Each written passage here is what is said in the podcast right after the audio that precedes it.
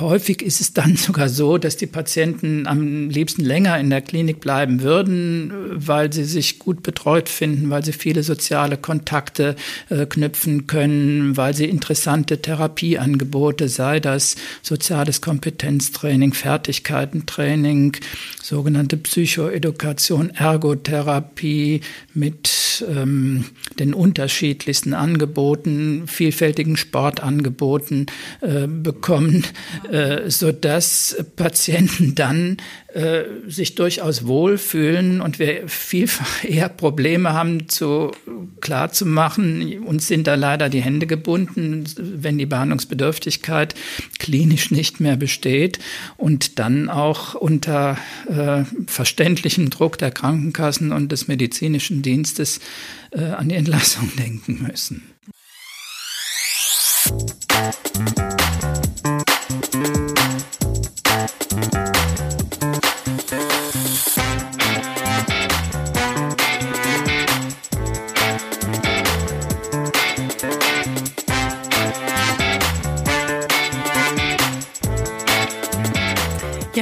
Dass ihr wieder dabei seid. Hallo, ihr Lieben. Cord und ich sind nun auch komplett aus dem Urlaub zurück und gehen hier heute mit vollem Elan in eine neue Folge von Psychotrift Coach. Psychotrift Coach meint übrigens Kurt Neubersch als psychologischer Psychotherapeut, trifft mich Judith Brückmann als Life Coach und kleine Schwester, denn wir sind nicht nur Kollegen, sondern auch Geschwister, die hier alle zwei Wochen zu den verschiedensten Themen aus dem Leben und der Praxis zusammenkommen und einfach drüber quatschen. Ja, heute auch wieder mit einem sehr vielversprechenden Gast im Gepäck, der mit uns eine vermeintlich verstaubte Institution ins rechte Licht rücken wird. So hoffen wir auf jeden Fall. Dr. Med Andreas Horn ist Chefarzt der Klinik für Allgemeinpsychiatrie und Psychotherapie im Krankenhaus Maria Hilf der Alexianer Einrichtung in Krefeld. Er erzählt, was die Psychiatrie ausmacht, wann man überhaupt hin sollte und dass es vor allem darum geht, dass man schnell und dann natürlich gestärkt wieder rauskommt.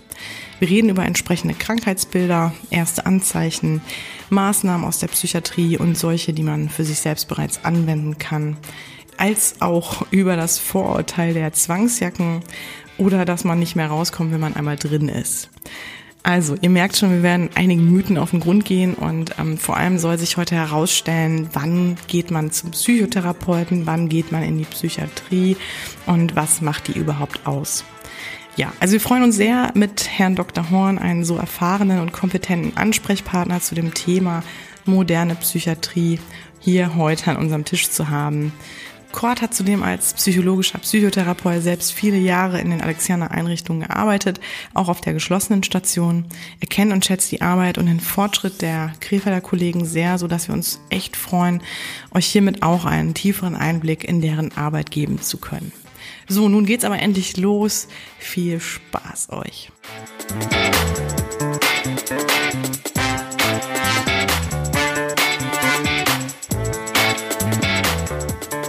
Wir sind heute glücklicherweise, wir sind sehr froh, wir sind heute mhm. Gäste ähm, im Alexianer, ähm, in der Alexianer im Krankenhaus oder in der Psychiatrie, ähm, weil das hört, gehört ja im Grunde zusammen. Mhm. Das können Sie gleich nochmal erklären, Herr Dr. Horn. Wir sind nämlich heute zu Gast bei äh, Dr. Andreas Horn und wir freuen uns erstmal sehr, dass Sie sich die Zeit heute für uns mhm. nehmen. Schön, dass Sie da sind. Ja, herzlich willkommen auch meinerseits. Äh, ich freue mich vielleicht mit einigen Vorurteilen bezüglich der Psychiatrie hier aufräumen zu können und bin auf Ihre Fragen gespannt. Mhm. Schön. Ja. Das freut uns. Ich freue mich auch. Vor allen Dingen, ähm, vielleicht kann ich ja kurz den, die Verbindung herstellen. Ich habe früher ja auch hier im äh, Krankenhaus gearbeitet und ähm, konnte halt in alle möglichen Bereiche reinsehen. Für mich war das auch ein Stück weit eine lange Zeit wie eine Heimat, habe hier sehr gerne gearbeitet und äh, ich fand das immer sehr, sehr aufgeschlossen, viele neue äh, Konzepte, sehr interessant und ähm, ja, bin deswegen auch sehr glücklich, dass Sie, Dr. Horn, da sich bereit, äh, wie sagen, bereit erklären, das Interview mitzuführen, weil ich denke, es ist ganz wichtig, mit dem Mythos Psychiatrie auch ein Stück weit aufzuräumen ne, und zu gucken, äh, wo steht wirklich das Thema Psychiatrie oder die Möglichkeiten der Psychiatrie. Ne? Ja. Genau, und wenn Sie wollen, wenn das für Sie okay ist, würde ich auch direkt so ganz allgemein die Frage direkt so schon an Sie geben, ne? so wie Sie, wie Sie vielleicht äh, Ihre Arbeit und so die Arbeit in der Psychiatrie so äh, ja, beschreiben würden, für jemanden, der es gar nicht kennt. Ja, im Prinzip versuchen wir seit den 70er Jahren der sogenannten Psychiatrie-Enquete schon mit Vorurteilen äh, aufzuräumen, die Psychiatrie zu liberalisieren, sie immer mehr auch der somatischen Medizin irgendwo gleichzustellen, dass es da nicht um zwei unterschiedliche Systeme gibt. Und so haben auch die Überschneidungen immer mehr zugenommen. Wir waren früher ein Fachkrankenhaus, das sich nur mit Psychiatrie beschäftigt hat. Mittlerweile sind wir mit unserer somatischen Klinik zusammengelegt zu einem Krankenhaus, das quasi eine sehr große psychiatrische Fachabteilung neben internistischer Klinik, chirurgischen Kliniken etc. anbietet. Äh, psychische Erkrankungen gehören ja zu den häufigsten, mit denen wir im Gesundheitssystem zu tun haben. Jo, oh ja. ähm, und man sagt auch, dass in der Hausarzt- oder Allgemeinarztpraxis fast jeder dritte Mensch zumindest begleitend ein psychisches äh, Problem hat. Also äh, es geht da nicht um Ausnahmen, es geht um äh, Symptome, die jeden von uns treffen können, auch aus völliger Gesundheit heraus. Im Mittelpunkt stehen natürlich depressive Störungen, Angsterkrankungen, ähm, ja zum Teil äh, auch äh, Zwangssymptome. Die großen bekannten psychischen Krankheiten, an die man so meist denkt, sind ja eher nur ein Teil oder Randphänomen. Äh, und auch die schlimmen Dinge, die man vielleicht vielleicht mit Psychiatrie verbindet, sprich äh, Zwangsjacke sind ja Dinge von gestern quasi des 19. Jahrhunderts, könnte man äh, sagen oder stellen eher äh, die Ausnahme dar, schwerste Krankheitsbilder, bei denen man heute aber auch sehr gut helfen kann. Ich würde sogar fast sagen, wir haben in der Psychiatrie bessere Behandlungsaussichten als in manch anderem medizinischen Fachgebiet. Ja, mhm. stimmt. Mhm. Ich finde, einer der äh, Mythen ist ja auch immer wieder, oder so ein, so ein Vorurteil ist ja auch wirklich immer, wenn ich in die Psychiatrie gehe, dann komme ich da erstmal nicht mehr raus. Ähm, mhm, oder auch immer so ein bisschen dieses Thema, ich habe da keinen großen Einfluss drauf. Mhm. Ähm, oder vielleicht auch so das Gefühl von, ähm, nicht, dass sie mir die Worte im Mund verdrehen, nicht, dass die mich einfach nur ruhig stellen.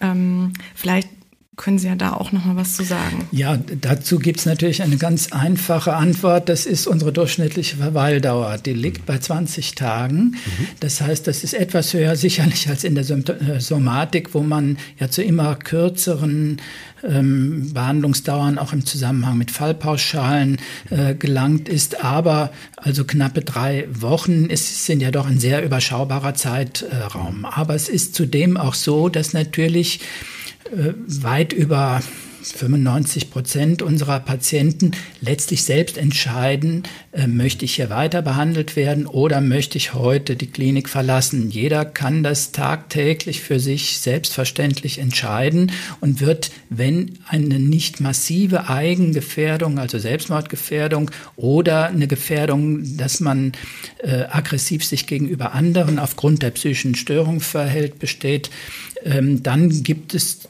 Rückhaltegründe, aber das sind eher Ausnahmen, die äh, in der Regel beim, bei der normalen psychiatrischen Erkrankung gar, gar keine Rolle spielen würden. Es ist sogar so, dass auf der sogenannten beschützenden oder geschlossenen Station die durchschnittliche Verweildauer nur bei neun Tagen liegt und dass wir äh, ja, ein Großteil der Patienten nach ein bis drei Tagen bereits wieder krankenhausintern verlegen. Und diese neun Tage ledig kommen lediglich aufgrund ganz, ganz weniger schwerst chronisch Kranker zustande, die dann längere Zeit in der Klinik verbringen, äh, wobei nicht wir da über die Verweildauer bestimmen, sondern da ist dann in der Regel ähm, über Betreuungsrecht oder das sogenannte PsychKG Nordrhein-Westfalen eine Rechtsgrundlage geschaffen, die auch durch Richter bestimmt wird, durch ähm, Betreuer äh, begleitet wird durch Verfahrensbevollmächtigte, so dass es immer externe Instanzen gibt, die auch überprüfen. Mhm. Es ist auch nicht mehr so, dass man da damit rechnen muss, dass man zwangsweise gegen den Willen behandelt wird. Im Gegenteil, da sind heute sehr hohe juristische Hürden aufgebaut worden. Es muss, wenn der Antrag auf eine Behandlung gegen den Willen des Betroffenen gestellt werden, dafür muss es gute Gründe geben, es muss schwerwiegende Krankheitssymptome mit guter Heilungsaussicht geben und es müssen viele Versuche im Vorfeld gemacht worden äh, sein, dass ähm, der, der Betroffene möglicherweise Gelegenheit hatte, freiwillig einer auch medikamentösen Behandlung zuzustimmen. Aber ähm, wir haben im letzten Jahr in ganz, ganz wenigen Fällen davon Gebrauch gemacht. Das liegt also unter einem Prozent der hier behandelten ähm, so dass ich diese Befürchtung also mit ein paar mhm. Zahlen gewissermaßen, glaube ich, schon entkräften kann. Ja. Mhm. Also ich glaube, das Psych-KG, ne, das hatten Sie angesprochen, das ist ja mal dann der Fall, wenn, glaube ich, eine hohe, äh, also eine akute Eigen- oder Fremdgefährdung vorliegt. Ne? So kann man es, glaube ich, sagen, ja. umgangssprachlich. Ne? Ja. Mhm. Okay. Also das mhm. sind in der Regel Menschen, die in der Stadt äh, oder im familiären Umfeld mhm. aufgrund einer schweren Störung auffällig geworden sind. Dann wurde die Polizei zur Hilfe gerufen. Die Polizei ruft den Notarzt zur Hilfe. Wenn der feststellt, da liegt eine psychische Störung vor, kann er das mhm. Ordnungsamt einschalten. Dann kann der Transport in die Klinik quasi organisiert werden, dann müssen wir die Indikation überprüfen, ob mhm. diese Eigen- oder Fremdgefährdung tatsächlich vorhanden ist. Also wenn jemand massivst Selbstmordgedanken hatte und ähm, wir können eine psychische Störung mit Sicherheit feststellen, dann würden auch wir sagen, ja, wir müssen, wenn der Patient nicht in der Klinik bleiben möchte, dann den Richter einschalten, sonst würden wir uns der Freiheitsberaubung schuldig machen. Und erst wenn der Richter äh, dem Ganzen zustimmt, äh, was nicht automatisch mhm. der Fall ist, genau. ähm, ja. dann äh, sind wir berechtigt, den Patienten in der Klinik erstmal zu behalten. Das heißt noch nicht, dass wir immer behandeln können, leider.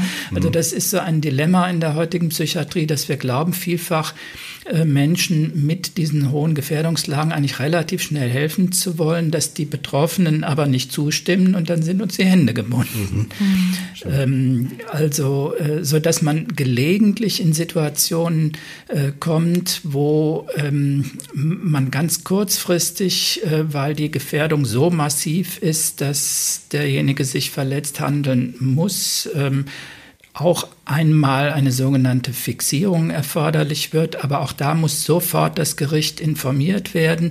Das Ganze wird gerichtlich überprüft ähm, und es ist immer eine äußere Instanz äh, eingeschaltet. Aber wie gesagt, wir reden hier im Prinzip über Ausnahmephänomene. Der Großteil der Patienten wird nie mhm. solche Situationen ja. erleben. Ja, mhm. genau.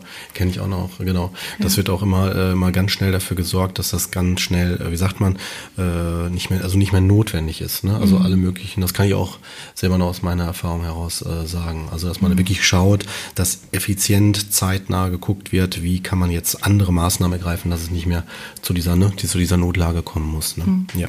Vielleicht können wir auch da nochmal so einen Schritt ähm, nach, also nochmal zurückgehen und ähm, vielleicht können Sie nochmal sagen, Herr Dr. Horn, welche Menschen kommen denn im Grunde in die Psychiatrie oder kommen zu Ihnen? Wenn ich jetzt zum Beispiel überlege, also wo unterscheidet sich im Grunde das, äh, wann geht man zu Kord, also zu einer ambulanten Therapie und wann geht man in die Psychiatrie? Wann ist das erforderlich? Ne? Äh, es hängt von der Schwere der Erkrankung ab, vom Leidensdruck, von der Erfolglosigkeit ambulanter Maßnahmen, sodass entweder ein niedergelassener Psychiater oder ein niedergelassener Psychotherapeut, das kann ein psychologischer oder ein ärztlicher Psychotherapeut sein, eine klinische Behandlungsnotwendigkeit äh, gesehen haben. Und dann ist auch zu sagen, die Krankenhausbehandlung geht nicht bis zur Gesundung, sondern bis zu dem genau. Zeitpunkt, ab dem wieder ambulante Maßnahmen erfolgversprechend sind.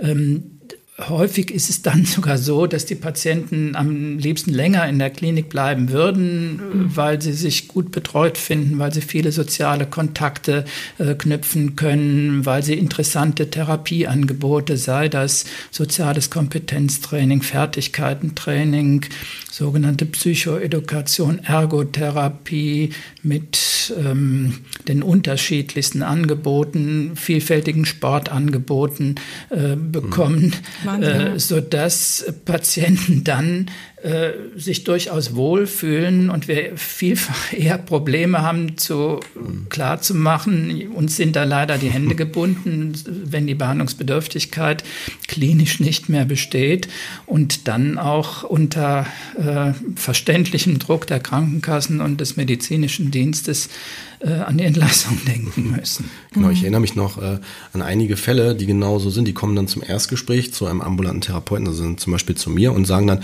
ja, ich habe Panikattacken, ich kann nicht mehr Auto fahren, ich habe Angst, einen Herzinfarkt zu kriegen, aber ich habe keinen laut Ärzte und ich bin Arbeiter beim Außendienst und sie müssen jetzt in den nächsten drei Tagen mich wieder fit machen, so als Beispiel. Mhm. Und dann ist das zum Beispiel eine Indikation, wo ich dann sage, das kann ich nicht. Wenn Sie das möchten, müssen Sie anders begleitet werden, engmaschiger und viel hoch äh, äh, intensiver. Mhm. Und das war dann äh, so eine Indikation zum Beispiel, ja.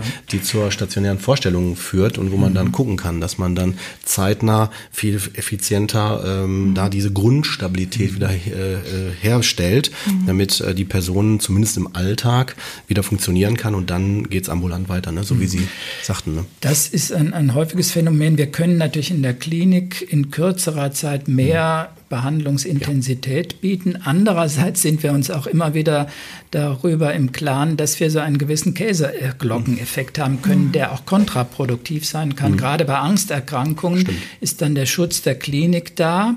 Mhm. Ähm, und wenn man das nicht im Blick hat und dann frühzeitig auch Belastungstrainings macht oder mit den Patienten rausgeht, wir machen also Außentrainings in Düsseldorf beispielsweise, ähm, oder man fährt Aufzug oder man geht äh, in, ja, Hochhäuser gibt es in Deutschland ja nur begrenzt, aber ähm, äh, schön, das wird in spezialisierten Kliniken zum Teil gemacht, dass sogar äh, Flüge mit Patienten mhm. unternommen werden. Das gibt es bei uns leider äh, nicht, aber begleitete Autofahrten, die kann es durchaus äh, geben.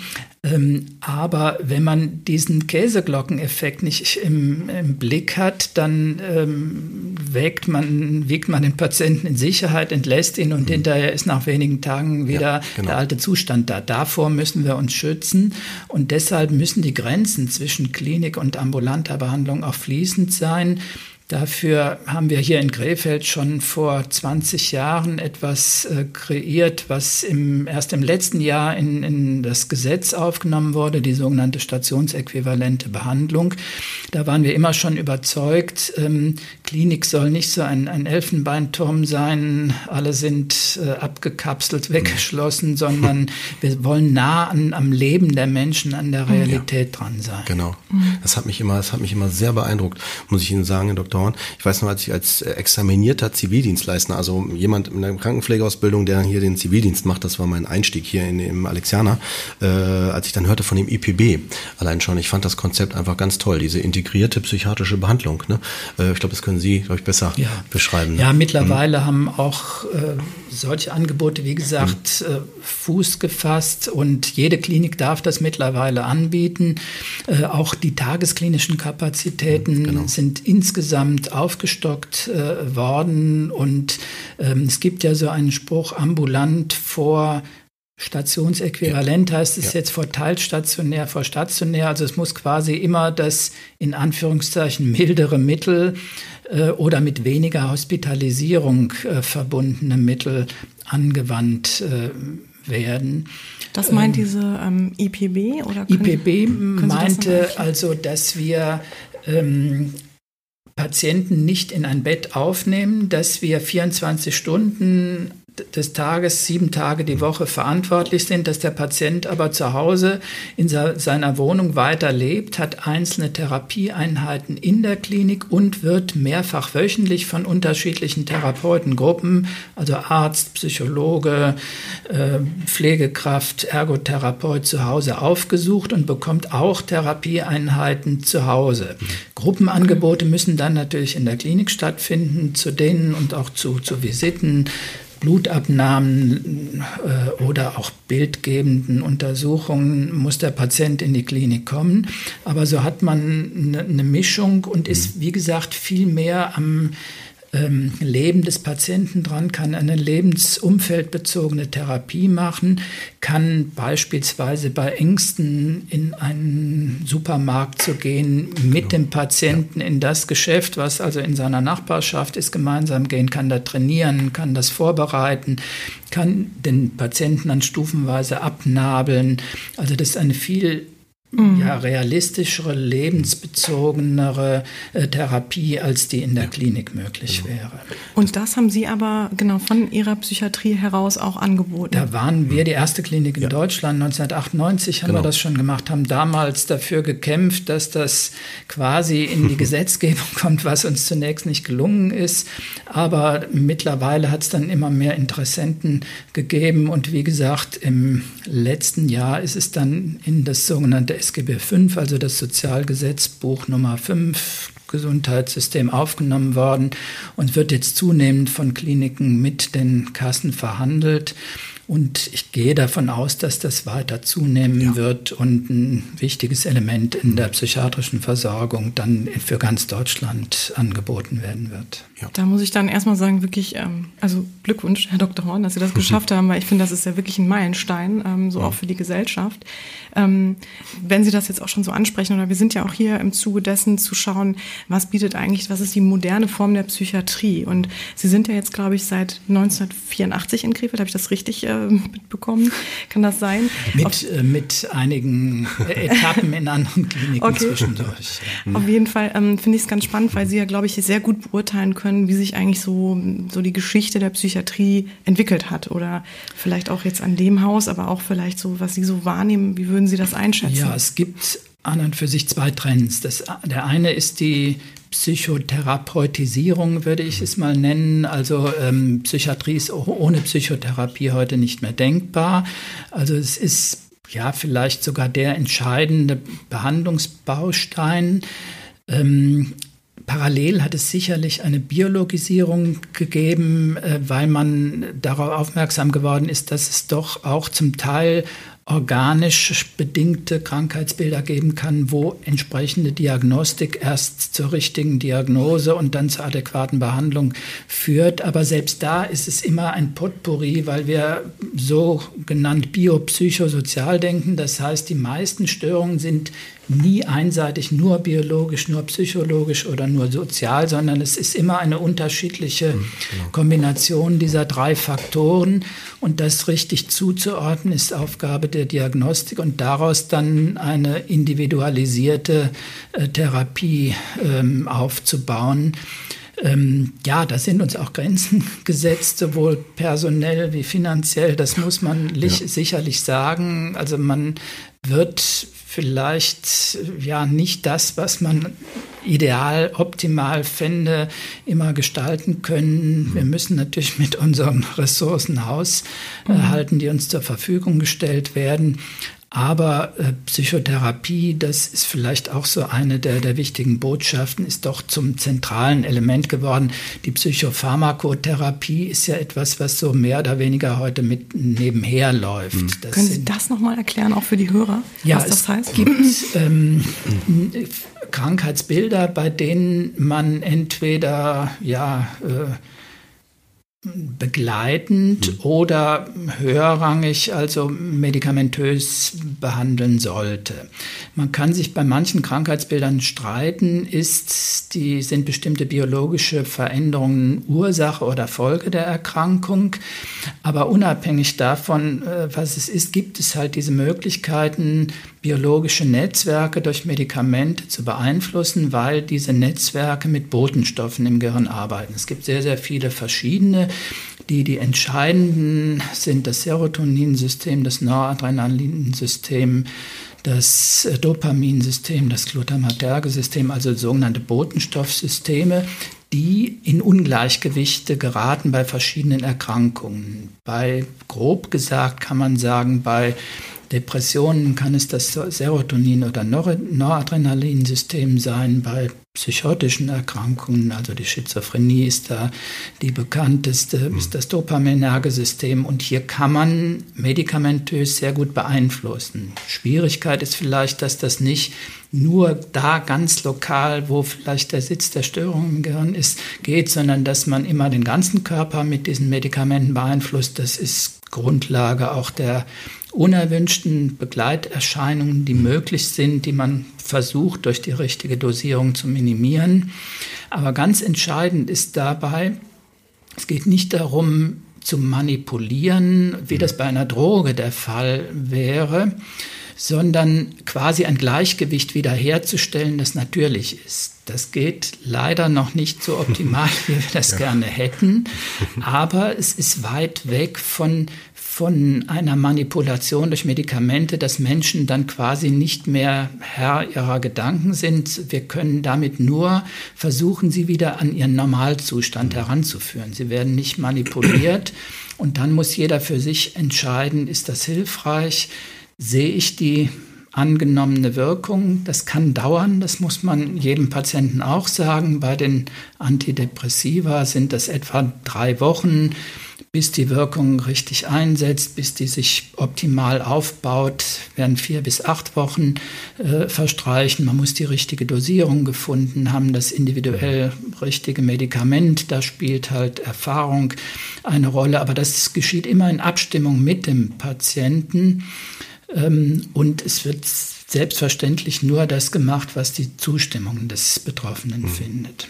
Vielleicht mhm. nochmal da ein Appell auch an die Hörer, wenn jemand jetzt betroffen ist. Es ist so, dass ja häufig, das lebe ich in der Praxis immer, einfach so aus sowas wie, äh, jetzt kommen so Nebenwirkungen, ne? man denkt dann so, oh Gott, jetzt muss ich das Medikament absetzen, dann kommen plötzlich noch neue Wirkungen und man denkt sich dann, oh Gott, gut, dass ich das nicht mehr genommen habe, das Teufelzeug. Aber wenn man dahinter schaut, stellt man fest, die Nebenwirkungen sind äh, ein Effekt, der vielleicht mit der Medikamentendosierung oder Einstellung zu zu tun hat. Und das nicht mehr nehmen ist ein Absetzungsphänomen. Das heißt also, das mhm. sage ich auch immer wieder in Therapien, wenn man drüber nachdenkt, das ist nicht, äh, ich bin damit nicht zufrieden, sollte man immer mit dem Arzt sprechen und das mit dem mhm. zusammen entscheiden. Das ist auch nochmal ein Appell hier äh, im Podcast an die, wenn jemand betroffen ist mit so einem ja. Thema. Ne? Die meisten dieser Medikamente machen nicht abhängig. Das ist mhm, vielleicht genau. auch noch äh, ja. wichtig. Ähm, Sie haben es eben gesagt, Absetzphänomene können bei Einzelnen, die man kennt, mhm. ein, eine Rolle spielen. Darauf kann kann man Patienten vorbereiten. Meist treten dann die unerwünschten Wirkungen, die in der Eindosierungsphase auftreten, auch beim Absetzen wieder auf, so dass man das dann langsam machen sollte. Es gibt aber viele Medikamente, die man sehr unproblematisch wieder absetzen kann abhängig, also süchtig machen im engeren Sinne sind ähm, ja Tranquilizer, mhm. Beruhigungsmedikamente, die aber eher äh, selten eingesetzt werden, wenn immer mit dem Hinweis auf mhm. das Abhängigkeitsrisiko. Äh, ähm, und es gibt dann noch einige Ausnahmen, das würde jetzt hier zu weit ja. führen, wo man ja, weiß, da können Abhängigkeiten mhm. entstehen, aber das ist hm. bekannt und das wird äh, ja. immer besprochen. Ja. Aufklärung ist heute immer wichtiger, da sich jeder Mensch im Internet informieren kann und wir sind da auch immer mehr Fragen ausgesetzt. Das ist, ist auch gut so.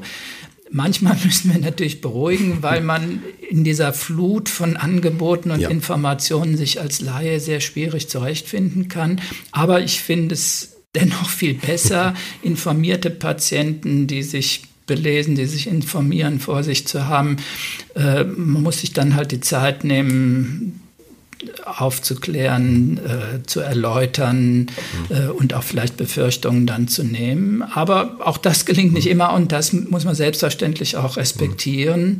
Und dann nichts aufdrängen, äh, was der Betroffene nicht nee, möchte. Natürlich nicht. Und äh, ganz wichtig auch noch, eine, ich glaube, der häufigsten Gründe, die ich zumindest immer erlebe, ist äh, das Thema Gewichtszunahme, wo man dann überlegt, eventuell dann doch das Medikament zu wechseln und äh, sexuelles Verlangen, wenn man merkt, ja. ne, in Partnerschaften so, oh, das lässt nach oder woran liegt das, ne? Solche Phänomene. Ja, ne? Das sind die beiden wichtigsten Dinge an, vollkommen klar. Mhm. Also es gibt Medikamente, wo man weiß, da ist eine Appetitzunahme, mhm, dann genau. folglich eine Gewichtszunahme zu erwarten. Man sollte in diesen Fällen, wenn man sagt, oh, in, wir kommen da nicht dran vorbei, darauf hinweisen, dass es passiert, vielleicht frühzeitig eine Ernährungsberatung machen, dann insbesondere in den ersten Behandlungswochen darauf achten, ist da direkt schon eine Appetitzunahme vorhanden. Wenn ja, sollte man nochmal eine Umstellung in Erwägung äh, ziehen, weil das dann möglicherweise stufenweise immer mehr ansteigt. Ähm, und das andere Thema äh, Sexuell, Sexualität, mhm. also Erektionsstörungen, ja, genau. Ejakulationsstörungen, Lubrifikationsstörungen, Libido, Minderung. Ja, äh, früher ist da zu wenig drüber gesprochen worden. Richtig, genau. Das sollte man heute auch frühzeitig äh, machen und dann abwägen, wie groß ist der Nutzen des Medikaments, kann ich das eingeschränkt in Kauf nehmen. Wie kann ich damit umgehen? Kann ich mir anderweitig behelfen? Da gibt es Möglichkeiten. Mhm. Da muss man manchmal dann auch die Krankenkassen dazu äh, motivieren, dann entsprechende zusätzliche Medikamente äh, zu finanzieren. Äh, da tun sich Krankenkassen manchmal ja. etwas schwer, aber ja, wenn man sagt, gut, stimmt. also das ist halt erforderlich, das Medikament und diese Nebenwirkungen können wir nicht umgehen, mhm dann gäbe es Möglichkeiten ja. da Stimmt. zu helfen. Ja, mhm. noch eine letzte wichtige Anmerkung, die ich immer wieder in ambulanten Therapie erlebe, ist, wenn dann ein Klient sagt, äh, oh, das habe ich dem Arzt gar nicht gesagt, dass ich das Medikament nicht mehr nehme. Das finde ich immer sehr schwierig, weil der Arzt geht davon aus, man nimmt das weiter und der denkt dann auch daher, dass vielleicht die Dosis noch nicht stimmt, und dann wird das vielleicht nachher unnötig erhöht, wo man es vielleicht gar nicht genommen hat. Also von daher ist immer ganz wichtig, äh, dass das Vertrauen und die Aufklärung, äh, das sage ich auch immer wieder in Therapien, bitte, bitte sofort dem Arzt dann sagen, damit das angemessen eingeschätzt eingeschätzt werden kann. Ne? Mhm. Sehr, sehr wichtig, ja. ja. Ne? Genau. Ja, ich äh, fände noch wichtig, ähm, vielleicht, dass man so einen Eindruck kriegt, äh, Tagesklinik hatten Sie ja erwähnt, ne? Tagesklinik, ja. inwieweit unterscheidet die sich äh, für den Hörer jetzt zum Erklären ne, von dem Stationären? Also so von dem, dass man... Ähm, ja, man kommt morgens zum Frühstück. Mhm. Das ist fakultativ, aber viele äh, nutzen das in, in die Klinik und hat dann ein Programm über den Tag verteilt, was sehr stark Psychotherapie dominiert ist. Es gibt auch Visiten, wo der Therapieverlauf, ähm, die, die, Maßnahmen geplant werden, wo über die Krankheitsbilder, über Medikamente gesprochen werden kann, falls die erforderlich sein äh, sollten. Und ähm, man äh, hat dann ein Programm so bis 16, 16.30 Uhr, 17 Uhr und fährt anschließend wieder nach Hause. Wir müssen oft den Patienten sagen, das ist durchaus anspruchsvoll und anstrengend ja. und sie müssen die Familie darauf vorbereiten, dass dann nicht gesagt wird, du hattest ja den ganzen Tag quasi ein, ein sonniges ja. Leben, bist bespaßt worden und dann kannst du abends noch mehr Hausarbeit machen. Genau. Also das wird in der Regel nicht funktionieren, weil das durchaus anstrengend ist. Man mit, wird mit vielen Fragen konfrontiert. Man kommt in ungewohnte soziale Situationen mit Mitpatienten, äh, sodass das ähm, trotz der, der Entspannungsangebote, die es da beispielsweise auch gibt. Wir bieten ja ein Potpourri von äh, Entspannungstherapien. Das geht von progressiver Muskelrelaxation über sogenannte Entspannungsakupunktur, ähm, über äh, Meditationsangebote ähm, bis zu ähm, Elementen aus der Ergo- und Sporttherapie, wo es auch um Entspannung geht, auch unser sogenanntes Sehen mit den Händen. Mhm. Also auch wenn es dafür einen Ausgleich geschaffen wird, ist das durchaus auch anstrengend, so ein Programm. Mhm. Überhaupt kann man sagen, wir leben ja in einer Zeit, wo berufsbezogene Belastungen, Stressoren ja. immer weiter zunehmen und viele psychische Störungen auch im Kontext der, der, des Stresses zu sehen sind. Medizinisch gibt es ja äh, nach dem Diagnosesystem der, der internationalen Klassifikation kein Burnout als Erkrankung, aber mhm. der Erfinder dieses Begriffs hat das Burnout ja jenseits der Depression angesiedelt, ähm, hat einen bestimmten Verlauf beschrieben und man kann schon sagen, wir müssen uns als Psychiatrie auch dem Phänomen Stress äh, doch noch mehr widmen mhm. heutzutage. Tun das auch, haben jetzt eine Stressambulanz äh, aufgemacht. Darf ich da ein, einhaken? Ähm, was macht die? Finde ich ja unglaublich spannend. Ähm, also da geht es darum, Menschen zunächst zu beraten, zu schauen, ist eine, ein Krankheitswert einer Störung da, die stressbedingt ist und dann ähm, über Stressphänomene erstmal psychoedukativ zu, zu informieren.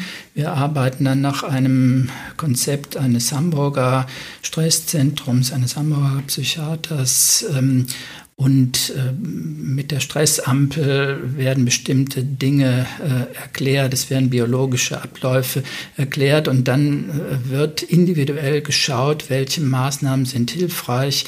Einerseits psychotherapeutisch, andererseits über Entspannungsverfahren. Ähm, äh, um Stress besser zu begegnen, um die eigene Stressempfindlichkeit zu verändern, die eigenen Stressreaktionen äh, zu verändern, die eigenen Grenzen besser einschätzen zu lernen, um dann Maßnahmen der, der Abgrenzung des, des Rückzugs äh, äh günstig entscheiden zu können. Mhm. Ich finde noch wichtig, die, die Perspektive der Institutsambulanz mit reinzunehmen, Herr Dr. Horn, und zwar ähm, unter dem Betrachtung, unter dem Aspekt, wenn jetzt jemand entlassen wird und zum Beispiel eine Anbindung braucht, eine ambulante beim Psychiatern. Ich glaube, da hat die, glaube ich, eine wichtige Rolle. Ne? Ja, es gibt ja seit einigen Jahren ähm, das äh, gesetzlich geregelte Entlassmanagement, das war sicherlich ein, ein sehr guter Schritt.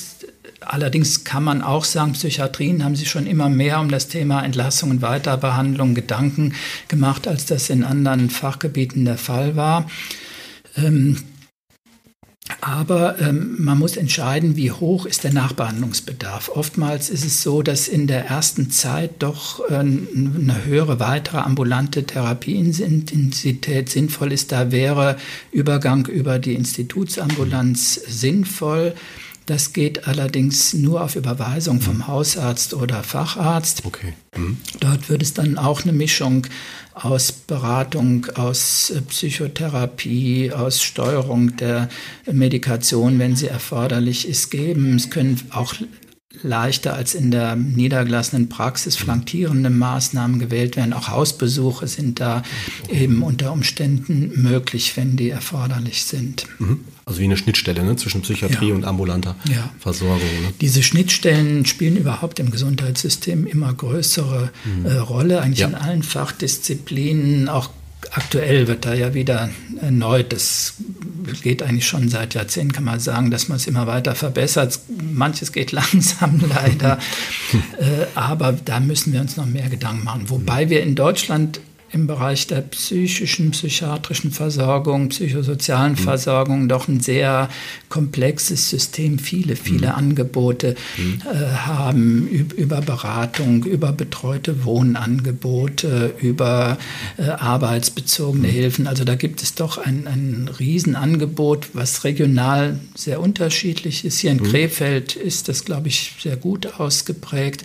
Aber da so einen Wegweiser durchzufinden, ja, ist selbst für Fach Fachleute schwierig, wird mir das immer hm. wünschen, dass man da doch noch mehr ja, Übersicht, ne? so. diese Übersichten und hm. gucken könnte, was ist für wen optimal, hm. damit ähm, man insgesamt einen zielführenden Weg äh, entwickelt. Aber ist nicht so ganz einfach. Dass man im da, Grunde, ja. ja auch die Fachleute ja. Äh, werden da zum Teil unterschiedliche Dinge empfehlen. Das ist richtig. Wenn jetzt der Hörer sich fragt, so, okay, ich bin interessiert, äh, wie sieht das denn aus von der Klinikwahl her? Ist man frei oder gibt es da, gibt's da Einordnungen, Vorgaben? Für, jetzt wird der Hörer sich wahrscheinlich fragen. Ne? Ja, an und für sich gibt es eine freie Krankenhauswahl. Dennoch ist es so, dass die Kliniken regionale Versorgungsverpflichtungen in der Regel haben. Das heißt, sie sind erstmal äh, gezwungen, die Menschen aus der Region zu versorgen, wenn Behandlungsbedarf besteht. Und dadurch stoßen sie natürlich an ihre Kapazitätsgrenzen ja, und klar. da werden dann schon mal äh, Menschen auf andere Kliniken verwiesen. Mhm. Ähm, dennoch wird sicherlich äh, vielerorts da nicht sehr rigide äh, verfahren. Es gibt mhm. äh, Kliniken, die ganz klar sagen, nein, wir sind äh, um Sektorisierung bemüht, damit Menschen auch immer wieder zum gleichen Behandlungsteam kommen. Dann ist Kontinuität in der Behandlung, dann kennen sie ihre Bezugstherapeuten. Das hat viele Vorteile. Ich sehe manchmal allerdings auch die Nachteile. Es kann ja durchaus sein, dass äh, ein Betroffener sagt, ja, mit denen harmoniere ich absolut überhaupt nicht, aber ich genau. bin immer wieder gezwungen, genau dahin zu gehen. Mhm. Ich finde, da sollte sich Psychiatrie auch Flexibilität erhalten äh, und auch den ja, man könnte fast sagen, Kundeninteressen gerecht äh, werden äh, und für solche Dinge äh, Verständnis haben. Nicht jeder muss mit jedem harmonieren. Das gilt ja auch Richtig. in der ambulanten Psychotherapie, dass es ja. äh, Sitzungen zum Kennenlernen gibt und dass dann beide Seiten entscheiden können, ob man annimmt, erfolgreich zusammenarbeiten zu können. Mhm. Okay, das heißt also, wenn ich jetzt, äh, wenn ich jetzt einen Notfall hätte und sagen würde, ich habe ganz starke Suizidgedanken, müsste heute in die Klinik, dann gibt es eine, die ist für mich zuständig, wie Sie sagten ja, gerade. Ne? Genau. Ne? Und ansonsten, wenn ich jetzt sagen würde, ich will unbedingt in die eine äh, Klinik XY, dann müsste ich fragen, ob die auf Warteliste oder sowas wahrscheinlich arbeiten. Ne? Vollkommen ja, richtig, genau, okay. Ja, ja super. Mhm. Ähm, können Sie noch mal erklären, Herr Dr. Horn, ähm, wie im Grunde genommen vielleicht auch die Psychiatrie aufgebaut ist. Also jetzt vielleicht auch in Ihrem Fall. Ja, haben wir ja ganz ausgeklammert. ja, ja, genau. Ähm, also dahinter steckt ja die Frage, welche Spezialisierung gibt es in der Psychiatrie, auch die innere Medizin oder Chirurgie hat sich ja spezialisiert. Solche Entwicklungen gibt es auch in der Psychiatrie. Also mhm. wir hier können da ein breites Spektrum anbieten. Wir haben einerseits die sogenannte Allgemeinpsychiatrie und Psychotherapie. Äh, das ist also ein Klinikbereich für Erwachsene zwischen dem, sagen wir mal, 18. und 65. Lebensjahr. Da werden Menschen mit Depressionen, Angststörungen, Zwangsstörungen, Schizophrenien, sogenannten bipolaren Störungen oder aber auch organischen Psychosen, also die durch Veränderungen des Gehirns bedingt sind, behandelt, um nur einen Teil des Spektrums zu nennen. Dann gibt es die sogenannte Gerontopsychiatrie und Psychotherapie. Das heißt, da werden Menschen des höheren Lebensalters behandelt. Das können depressive Störungen im Alter sein, aber auch andere psychische Erkrankungen. Dann natürlich der große Bereich der dementiellen Entwicklungen, Stichwort Alzheimer-Erkrankung. Das dritte große Gebiet wäre dann die Abhängigkeitsmedizin oder Suchtmedizin, das heißt also Alkohol, Medikamenten, Drogenabhängigkeit, häufig angegliedert dann Rehabilitationsbereiche, wo es dann um eine längerfristige Entwöhnung, nicht nur den rein körperlichen Entzug äh, geht. Ähm, dann gibt es ähm, hier bei uns vor Ort die sogenannte Psychotraumatologie. Jeder Mensch kann von jetzt auf gleich an eine extremst psychisch belastende Situation geraten, die eine Kaskade von biologischen Phänomenen äh, auslöst, sodass dann auch bei einem völlig gesunden, psychisch gesunden Menschen innerhalb kürzester Zeit schwerwiegende Symptome auftreten können. Ein Rückzugsverhalten, hochgradige innere Anspannung, depressive Phänomene und bildhafte oder akustische Erinnerungen an das Trauma, sogenannte Intrusionen, das Ganze kann mit Angststörungen, Schlafstörungen äh, einhergehen. Wie gesagt, wir reden hier über Menschen, die ein Leben lang psychisch gesund waren und durch ein einmaliges Ereignis so traumatisiert werden, dass schwerwiegende psychische Folgen entstehen. Mhm. Ähm, damit haben wir also vier große Bereiche. Dann kämen noch, und da gibt es eine Neuerung seit einigen Jahren in, in Nordrhein-Westfalen, mhm. Dass die Psychosomatik an jeder Fachklinik etabliert äh, werden kann. Oh. Hier in Deutschland hatten wir da eigentlich einen Sonderweg. Das hängt mit der Auswanderung von psychotherapeutisch tätigen Ärzten im Nationalsozialismus äh, mhm. zusammen. Ähm, in, in anderen Ländern ist die Psychosomatik mehr in das gesamte psychosoziale Integ System integriert. Hier sind diese äh, Fachleute dann zeitverzögert zurückgekommen und es hat sich ein extra äh, Bereich aufgebaut, der sich etwas getrennt hat. Ähm, von der allgemeinen psychiatrischen Versorgung die Psychosomatik ein sehr sinnvolles Fachgebiet, weil es viele Störungen so im Grenzbereich zwischen Psyche und, und körperlicher mhm. Veränderung gibt, wobei die großen psychischen Störungen heute die psychosomatischen Störungen sich zum Teil sogar ja als somatische Störungen herausgestellt haben. Mhm, also ähm, das wäre ein extra Thema, ja. aber mittlerweile dürfen Kliniken Nordrhein-Westfalen auch ähm, psychosomatische Versorgung übernehmen, müssen sich natürlich entsprechend äh, fachlich ähm, dann ausweisen können. Ja, klar. Können Sie vielleicht für die Hörer noch mal ein klassisches Beispiel für die psychosomatische Störung vielleicht einmal machen? Ähm, okay. Ursprünglich wurden zu den hauptpsychosomatischen Erkrankungen, entweder man sprach da von den sogenannten Big Five, den, den großen Fünf oder den Holy Seven.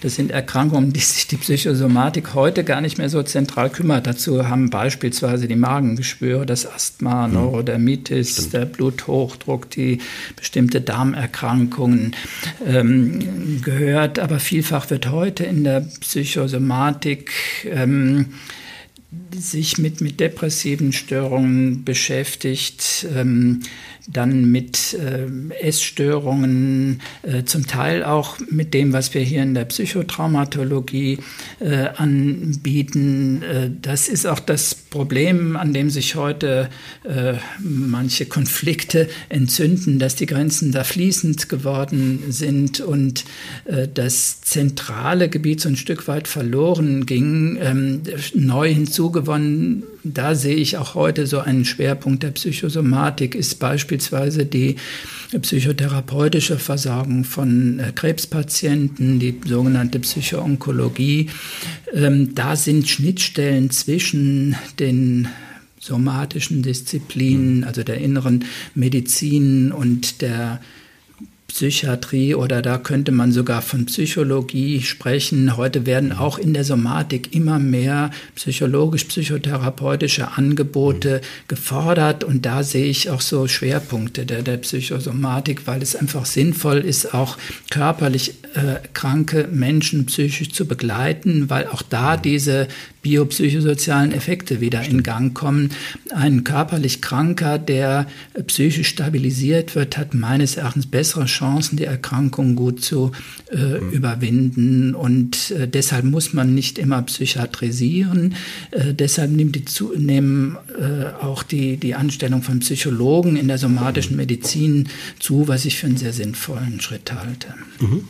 Also Sie glauben oder würden Sie jetzt sagen, dass auch die Integration oder dieses, ähm, ja, ich sag's, dieses interdisziplinäre Arbeiten ähm, sich da halt auch hingehend gewandelt hat. Also dass nicht nur auch die Ärzte, die dann miteinander arbeiten, sondern auch das Patienten sowas auch annehmen. Haben Sie das Gefühl, dass also sowas bekommt jetzt auch mehr das Anklang. Das wird heute, glaube ich, auch zu Recht von den Patienten mehr erwartet. Ähm, Kliniken nehmen das wahr, nehmen auch die Leitlinien wahr und setzen sie um, die von den Fachgesellschaften äh, kommen. Und da rücken Somatik und Psychiatrie durchaus zusammen in diesem Feld der Psychosomatik. Wir haben hier auch an der Klinik neue Arbeitskreise gegründet. Wir beschäftigen uns also vermehrt beispielsweise auch mit äh, endokrinologischen, also hormonellen, nennen wir es mal im weiteren Sinne, Fragestellungen, äh, schauen, ob unsere Angstpatienten Schilddrüsenerkrankungen genau. haben, ob bestimmte Autoimmunerkrankungen eine Rolle spielen, ob im Bereich der gynäkologischen hormonellen Steuerungen äh, Veränderungen da sind, die halt psychische Krankheitsbilder mit beeinflussen. Äh, das ist eine sehr interessante Entwicklung. Das ist diese vorhin erwähnte Biologisierung, die neben dieser zunehmenden äh, Psychotherapeutisierung, die sicher notwendig ist, äh, quasi so unser aktuelles Thema ist. Mhm. mhm. Finde ich eigentlich sehr schön, weil es ähm, ja diesen ganzheitlichen Ansatz, ähm, den man ja ne, heutzutage halt mhm. ähm, häufiger findet oder natürlich auch nachfragt, ähm, verfolgt. Ne? Und das finde ich ganz schön. Ja ja, das macht unser Fachgebiet auch so spannend. Äh, mhm. Das hat für Jahrzehnte also mich auch begeistert. Äh, und da fand ich immer, dass das was sehr Lebendiges äh, ist. Und da wollte ich mich auch nie allein auf rein körperliche Phänomene reduzieren lassen. Und das kann ich auch jungen Ärzten sehr empfehlen. Psychiatrie ist viel spannender, mhm. interessanter, ja. als es auch so in der Ärzteschaft angenommen wird. Das stimmt. Das ist ja, ja, mal, ist ja auch ganz schön zu hören. Ja, ne? ja. genau. Ich, ich würde gerne noch auf die, äh, auf die ähm, Klinik eingehen, die Sie ja mit ähm, ins Leben gerufen haben, ne? die Parkklinik für seelische Gesundheit. Da können Sie da vielleicht noch was zu sagen, ähm, wo da der Schwerpunkt ist? Ja, wir haben einen sogenannten Wahlleistungsbereich mhm. äh, geschaffen. Ähm, ein sehr schönes äh, neues Gebäude, das wir zur Verfügung hatten, äh, in dem wir ähm, sowohl für den Bereich der Allgemeinpsychiatrie als auch der Gerontopsychiatrie und Psychotraumatologie Betten zur Verfügung stellen auf zwei Etagen, insgesamt äh, 30 äh, Betten. Es wird hier sehr viel Psychotherapie angeboten. Ähm, es wird sehr differenzierte Diagnostik äh, gemacht. Ähm, und äh, ja, mhm. das ist sicherlich heute auch ein Standbein von, von Kliniken äh, geworden, ähm, wobei uns wichtig ist, äh, jeder, der äh, diese Leistungen vielleicht durch Zusatzversicherung oder ähm, weil er die Hotelleistung schätzt, äh, kann das in Anspruch nehmen. Es ist nicht automatisch mit Chefarztbehandlung verbunden, wenn das nicht gewünscht ist. Ähm, aber hier steht auch ein, ein höherer äh, Hotelstandard gewissermaßen zur mhm. Verfügung, ja. äh, der sicherlich nicht behandlungsabhängig ist. Unter dem Strich äh, ist sicherlich die Behandlung auch in anderen Bereichen der mhm. Klinik genauso ja. qualifiziert und, ja. und, vielseitig. Da mhm. bin ich froh, äh, dass wir das wirklich äh, mhm. guten Gewissens für alle unserer uns anvertrauten Menschen sagen können. Schön. Also quasi für alle ist ein Angebot da. Hm, das finde ich auch sehr gut. Was, was ich auch daran so schön fand, als ich jetzt von dem Konzept erfahren habe, der Parkklinik, ähm, das fand ich ganz toll, dass sie ja, ähm, also man muss ja wirklich sagen, es hat eher einen Hotelcharakter als einen medizinischen Charakter und oder eine Klinikatmosphäre. Und ich glaube, dass ähm, ist halt auch etwas, was ich als sehr modern erachte, dass man die, also dass man Vorzüge oder den Komfort, den man vielleicht von zu Hause kennt, ähm, in der Klinik nicht im Grunde verliert, weil das kommt ja noch hinzu. Ich bin vielleicht mit einer Diagnose dann, ähm, äh, sagen wir mal, ähm, ähm, äh, mein Gott, jetzt fehlt mir das Wort.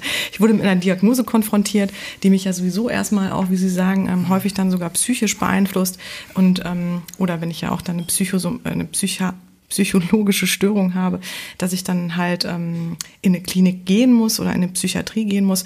Und ne, wo ich es ganz wichtig finde, und das hatte man so ein bisschen, finde ich, ähm, rausgesehen, dass es ihnen, glaube ich, wichtig ist, auch diese Wohlfühlatmosphäre zu kreieren. Kann das sein, dass es irgendwie auch darum geht, dass die Leute sich ähm, ein Stück weit dann auch. Ja, Wohlfühlatmosphäre ist sicher für den Therapieerfolg mit wichtig, wobei ähm, im Vordergrund sollten immer die, die medizinischen Maßnahmen natürlich mhm. stehen genau. äh, und auch eine sehr differenzierte Psychotherapie, die wir aber einbinden, wie gesagt, in ein Potpourri von unterschiedlichsten äh, Maßnahmen, auf jeden individuell zugeschnitten.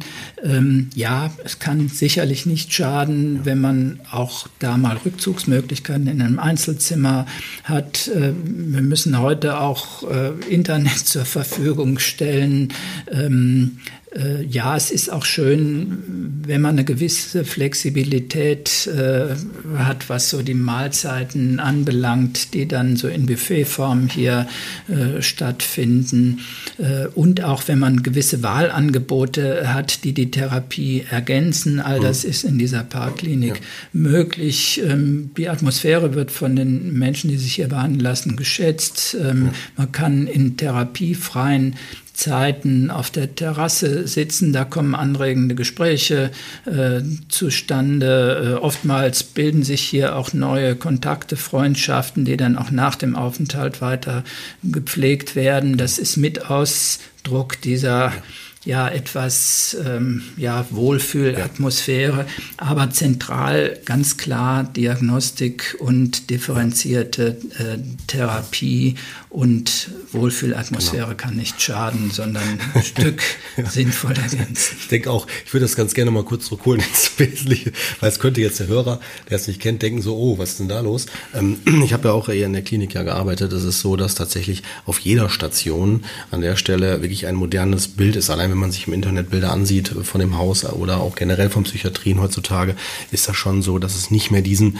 äh, Grusel-Psychiatriefilm äh, aus den 50er, 60er, einer flog über das Kuckucksnest oder wie sie alle hießen, äh, dem nicht mehr gerecht wird. Mhm. Ja, so wie so ein Gefängnis oder eine Kaserne, ne? Genau. Aber vielleicht können wir noch ganz kurz, das finde ich auch immer eine spannende Frage, oder ist ja auch so einer der ähm, Fragen vielleicht, die bei Hörern aufkommen, Psychiatrie, da kommt ja auch, wird ja auch oft so, sagen wir, assoziiert mit geschlossener Station, ähm, auf der du ja auch zum Beispiel gearbeitet hast, Kurt. Ne? Mhm, genau. Ähm, können Sie das vielleicht auch nochmal erklären, ähm, was bei Ihnen die geschlossene Station ausmacht? Und was mich jetzt wirklich auch brennend interessieren würde, ist, mhm wer ist in der Parkklinik, also wer kommt in die Parkklinik? Es dürfen, wäre es auch durchaus möglich, dass Patienten der geschlossenen Station das auch in Anspruch nehmen können oder wo ist da eine Differenzierung? Ja, es ist ja ein sogenannter Wahlleistungsbereich. Das heißt, wenn also eine Zusatzversicherung oder Privatversicherung besteht oder derjenige, das, der vielleicht gar nicht versichert ist, selbst bezahlen möchte, das muss man sich vorweg überlegen. Aber es ist im Prinzip diagnoseunabhängig und auch jemand, der notgedrungen kurzzeitig auf einer geschlossenen Station war, kann dahin verlegt werden. Ähm, also das wird immer individuell äh, entschieden. Die geschlossene Station, ja, äh, das ist für viele vielleicht eine bedrückende Atmosphäre, weil da auch dann zum Teil Menschen sind, die vorübergehend hochgradig verändert, äußerst gereizt sind, äh, laut, ähm, normale Barrieren einfach überschreiten.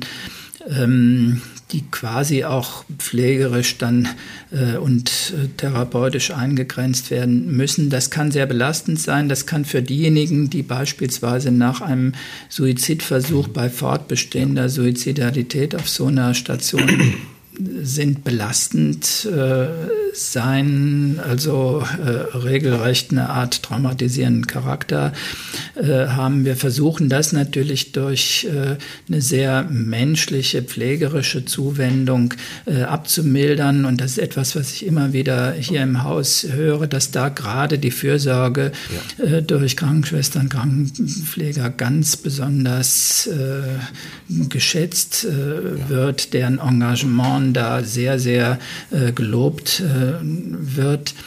Ähm, ja, wir versuchen das so zu gestalten, dass es äh, nicht so äh, ja, traumatisierend ist. Dennoch muss man sagen, würde man sich heutzutage da noch andere Bedingungen wünschen. Mein, mein Wunschtraum wäre im Prinzip, eine Station mit etwa 20 Betten, die aber in vier, fünf Bereiche für je vier, fünf Patienten aufgeteilt ist. Jeder hätte ein Einzelzimmer, sodass es mehr Rückzugsräume äh, gibt, auch mehr ähm, kleinere Gemeinschaftsräume. Äh, allerdings ist das heute bei der heutigen Krankenhausfinanzierung nicht von heute auf morgen realisierbar. Wenn wir mal an den Punkt kommen, wo wir äh, eine neue Station planen können, würden wir solche Dinge selbstverständlich berücksichtigen. Aber da muss ich mich sicherlich noch etwas gedulden. Mhm, verstehe. Ja, klar. Ja, wunderbar. Hast du noch, noch Fragen? Ich habe das Gefühl, wir haben so mhm. die wichtigsten Dinge angesprochen. Ich glaube auch. Wir ja? haben eigentlich die wichtigsten mhm. Dinge angesprochen. Vielleicht, ich weiß nicht, ähm, was, was ich ganz spannend fände, ähm, wenn ich Sie das fragen darf, gibt es sowas, was Sie für sich persönlich einfach, wo Sie sagen, das ist so, haben Sie so im Laufe der Jahre für sich ähm, irgendwas besonders mitgenommen in, in der Zeit, in der Sie jetzt auch ähm, die Psychiatrie begleiten oder, ähm, oder wo Sie sagen, das ist auch wirklich einfach eine Herausforderung, die bleibt bestehen zum Beispiel? Also gibt es irgendwas, wo Sie sagen, das ist so ein, ähm, das, das könnte man jetzt nochmal im Zuge des der Psychiatrie erwähnen? Zweifellos habe ich in der Psychiatrie sehr viele engagierte Menschen kennengelernt, sowohl auf der in Anführungszeichen Helfer, Therapeuten auf der gesundheitspflegerischen Seite, ähm, wie auch auf der Patientenseite. Man lernt immer wieder äh, faszinierende Menschen auch kennen, wo man weiß, ja, die brauchen vorübergehend äh, Hilfe, äh, aber ähm, die werden bald wieder äh, sehr gesund ihre eigenen We Wege gehen, äh, Ideen entfalten und, und wieder äh, in, in Familie integriert sein und ihrem Beruf nachgehen.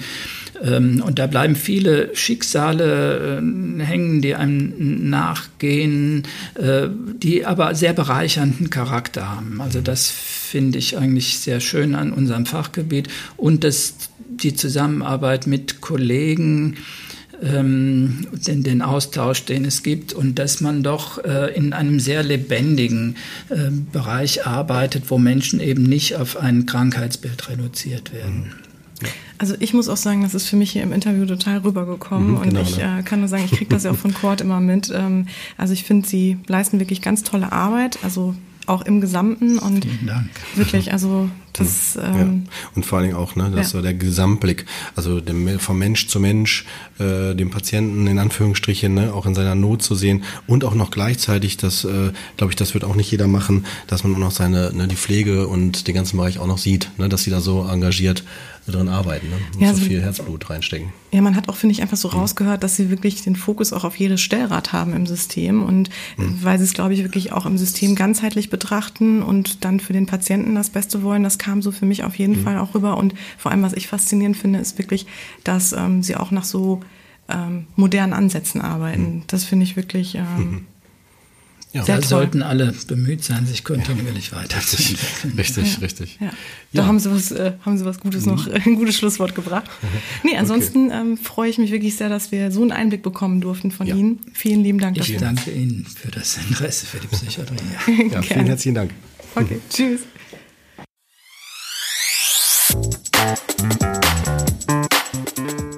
Ja, das war's schon wieder. Äh, eine Folge Psychotriff Coach ist damit leider wieder vorbei. Aber wir sind in zwei Wochen auf jeden Fall wieder zurück und dann auch mit einem neuen spannenden Thema. Äh, das wird noch nicht verraten, aber ihr dürft schon sehr gespannt sein. Das ist auf jeden Fall wieder äh, ganz, ganz toll geworden. Und solange dürft ihr gerne, wenn ihr auch mögt, uns ähm, weiterempfehlen oder lasst uns doch gerne liebe Bewertungen da bei iTunes oder ein paar Sternchen würden wir uns sehr freuen. Ähm, ja, und solltet ihr Fragen haben zur aktuellen Folge zum Thema Psychiatrie, schreibt uns gerne. Wir können die Fragen gerne an Dr. Horn weiterleiten. Der beantwortet das. Ähm, und ansonsten auch, ähm, wenn ihr ja Anregungen habt für andere Themen, andere Fragen an uns habt oder euch gerne einbringen wollt, ähm, ja, lasst es uns gerne wissen. Wir freuen uns drüber. Ansonsten wünschen wir euch jetzt erstmal noch einen wunderschönen Resttag und ähm, hoffen, ihr seid beim nächsten Mal wieder dabei. Tschüss.